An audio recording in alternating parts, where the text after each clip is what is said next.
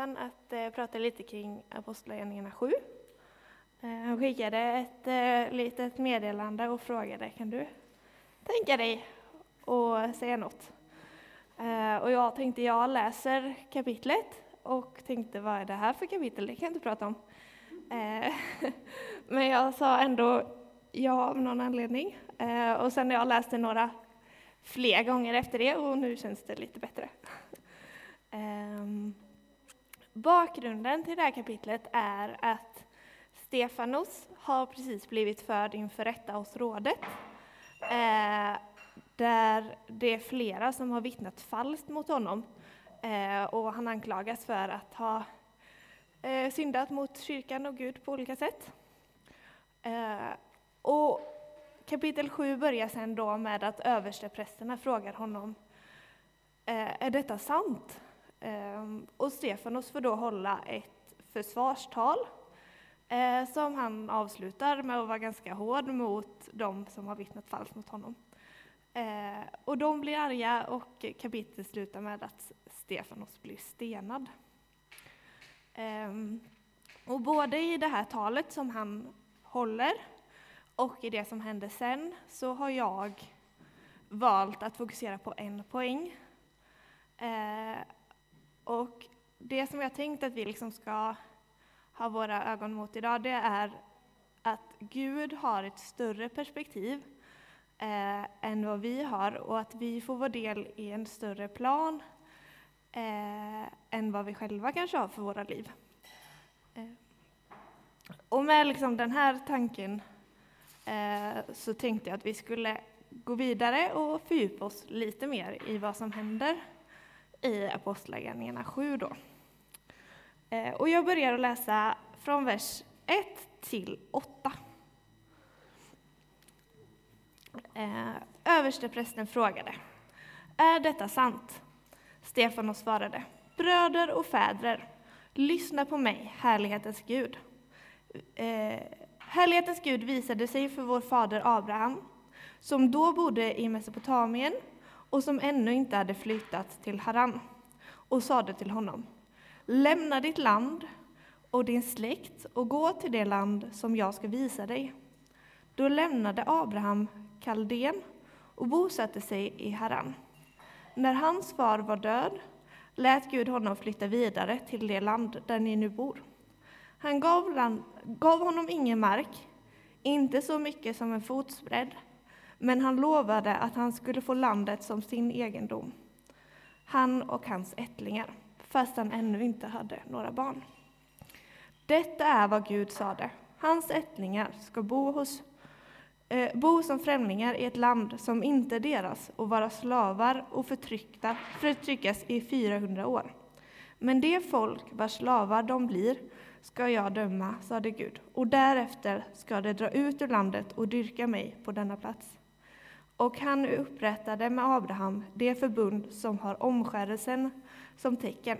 Då blev Abraham far till Isak och omskar honom på åttonde dagen, och Isak blev far till Jakob och Jakob till de tolv stamfäderna. Eh, och så här fortsätter det i cirka 40 verser till. Eh, och för att det inte ska bli allt för tråkigt så tänkte jag, jag sammanfattar lite. Eh, man kan ju läsa det hemma själv sen om man vill. Eh, min första plan var så här, vision. Eh, jag klipper ihop klipp från de här två filmerna, Josef, Drömmarnas konung och eh, Prinsen av Egypten och, och har ett litet mini-videospel. Eh, jag lyckades varken tekniskt eller artistiskt med att få ihop det där till något bra. Eh, så eh, ni får helt enkelt lyssna till min lilla korta sammanfattning av eh, Stefanos väldigt korta sammanfattning av Gamla Testamentet. Eh, det blir liksom inte alltid som man har tänkt sig, men ni får ett, eh, två bra filmtips till ikväll i alla fall. Ehm. Eh, han börjar med att berätta om Josef som såldes av sina bröder som slav till Egypten, eh, men som med Guds hjälp Eh, får en ledande position i Egypten och på så sätt kunde han hjälpa sin familj eh, när det blev hungersnöd. Eh, och sen fortsätter han att berätta om Mose, som ni säkert vet, som skulle ha blivit dödad som spädbarn, men som lyckades istället bli adopterad av faraons dotter. Och i och med detta så fick han också en ledande roll eh, i Egypten. Eh, men när han blir vuxen så får han ju då reda på att han är adopterad och vill bli eh, vill liksom återförena sig med sitt folk eh, och erbjuder sig att på något sätt komma till dem och sådär. Eh, men han blir ifrågasatt. Vem är du att vara med oss och prata med oss och leda oss? Du som har lett eh, slavarbetet för oss i så många år. Eh, och så händer det ju då att han dödar den här vakten och så rymmer han ut ur landet. Och i 40 år går han och i öknen. Men efter 40 år så eh, får han syn på den här brinnande busken eh, och blir beordrad av Gud att gå tillbaka till liften och leda sitt folk ut ur landet. Eh, och det gör han. Eh, men på andra sidan Röda havet så... Eh, Jo, på andra sidan Röda havet så får de ändå gå 40 år i öknen för att det folket som han har lett ut, de vägrar att lyssna på Moses och Gud och väljer att skapa sina egna avgudar. Eh, och Stefanos slutar med att berätta att till slut så fick de komma in i det lovade landet via Josua bland annat. Eh, och de fick fortsätta bo där till Davids tid. Då. Ehm, så de fick reda på liksom att i 400 år så skulle de vara slavar i ett land som inte var deras. Ehm, och det är länge. Ehm, det är väldigt länge. Och sen skulle de gå 40 år i öknen. Och det är länge att gå i en öken, eh, tänker jag. Jag blir liksom trött när jag går till stranden och går i 10 minuter i mjuk sand och eh, gassande sol. Men de gick där i 40 år. Eh, jag har inte ens levt i 40 år. Liksom. Eh, så det är ett perspektiv som är svårt att ha för en människa. 400 år ännu mer. Ehm, det är liksom längre än vad vi kommer leva mest troligt. Liksom så. Ehm, om inte teknologin får väldigt snabba förbättringar, eller vad man ska säga. Ehm, men i alla fall, Eh, och det är klart, det måste få vara ett perspektiv som är svårt att ha. Eh, det är inte konstigt. Ehm, och Abraham kanske inte hade det här perspektivet. Han levde sitt liv. Eh, Isak levde sitt, Jakob sitt, Josef sitt och Moses sitt. Men de var ändå alla del av en större plan. Ehm, och även om inte de hade det här perspektivet så hade Gud det och de fick alla vara pusselbitar i, i den här planen. Eh, och detsamma tänker jag gäller oss. Det är svårt att se så långt fram. Eh, och det är lätt att fastna i sitt eget här och nu. Eh, kanske att man liksom kan planera resten av semestern.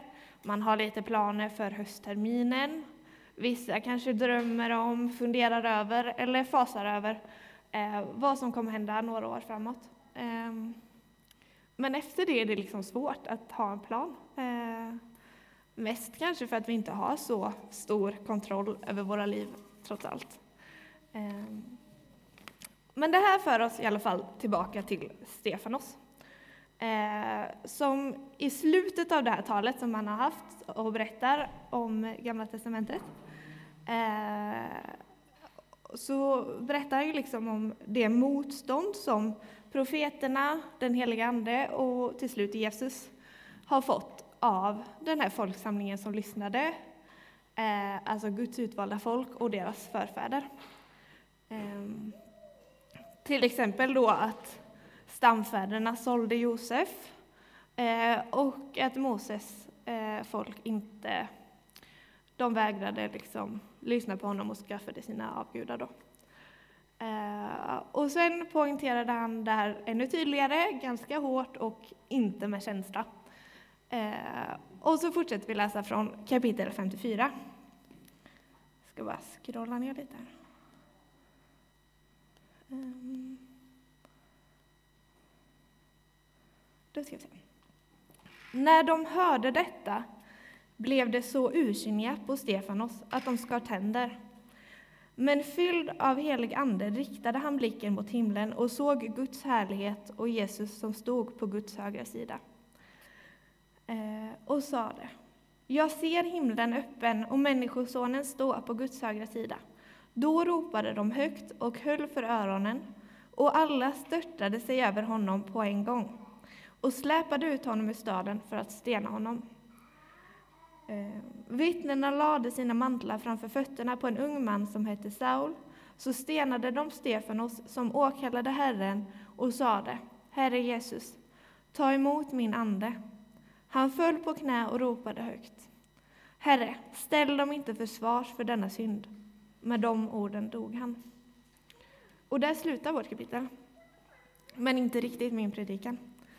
Eh, eh, här får vi liksom höra om Stefanos i den, vad jag antar är den mest maktlösa delen av hans liv. Eh, men han har ändå ett val och han väljer att se upp mot himlen, ge sig själv till Gud och se bortom det som händer honom just där och då. Och med vad som jag tolkar som Guds perspektiv så ber han dem som stenar honom eh, om att de inte ska få följder för hans död. Eh, och jag vet inte om det var exakt så här Stefanos tänkte, men jag misstänker att han, när han blickade mot Gud, eh, förstod att hans död i ett evighetsperspektiv var en ganska liten händelse.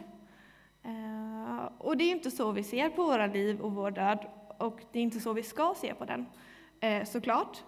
Eh, men ibland så kan det vara bra att se bortom det som är här och nu, eh, det som vi har kontroll över, det som vi liksom, så långt som vi kan planera. Eh, och liksom se bortom det som är viktigt för stunden Eh, och även om det kan vara skrämmande och svårt eh, och omöjligt att ta in någonting som är så omfattande, så heligt, eh, att faktiskt fundera på vad som är viktigt. Att försöka ha med Guds perspektiv när vi lever våra liv.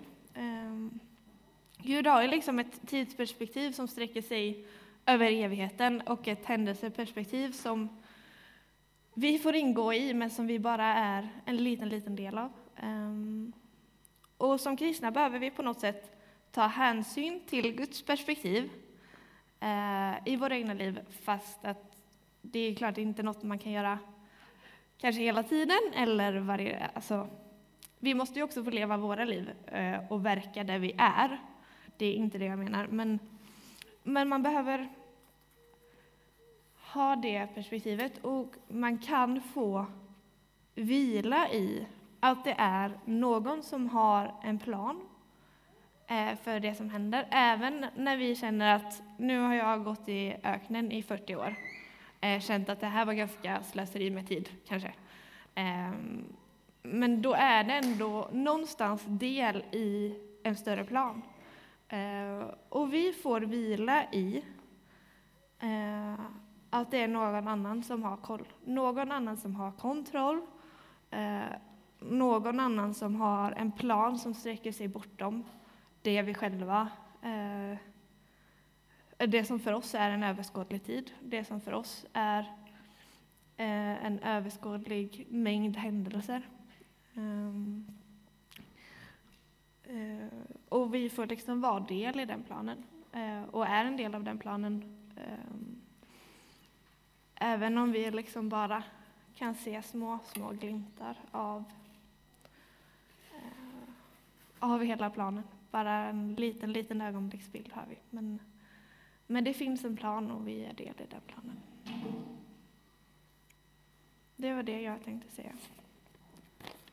Jag tror att Oskar kommer alldeles strax upp med en, eh, eller några avslutande lovsånger.